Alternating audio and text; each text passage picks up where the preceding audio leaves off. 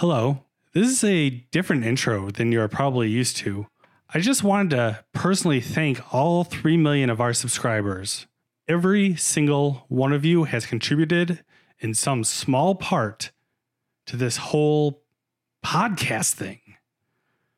3 million subscribers, 250 million downloads, and we're still going strong.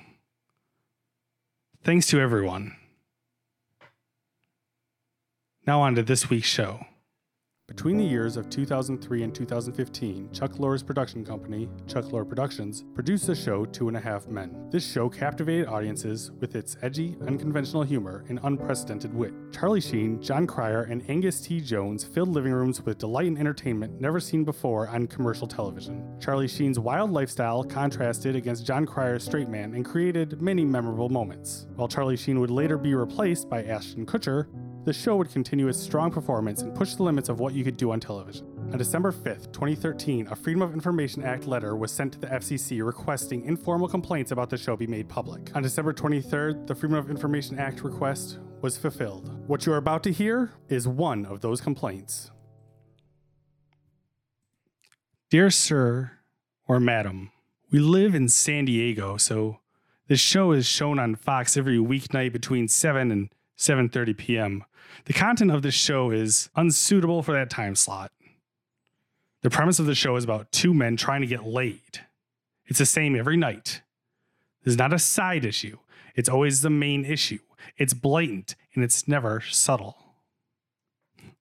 A few nights ago, as I flicked through the channels, I lingered on Fox to see if this show was going to be any different, and it wasn't.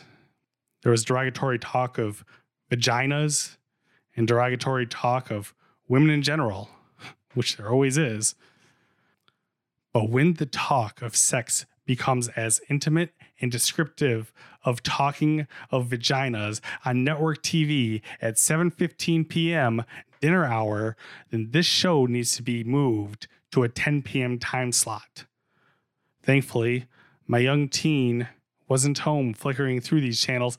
I don't want him to see women as only sex objects and the private parts of a woman's body being more important than the rest.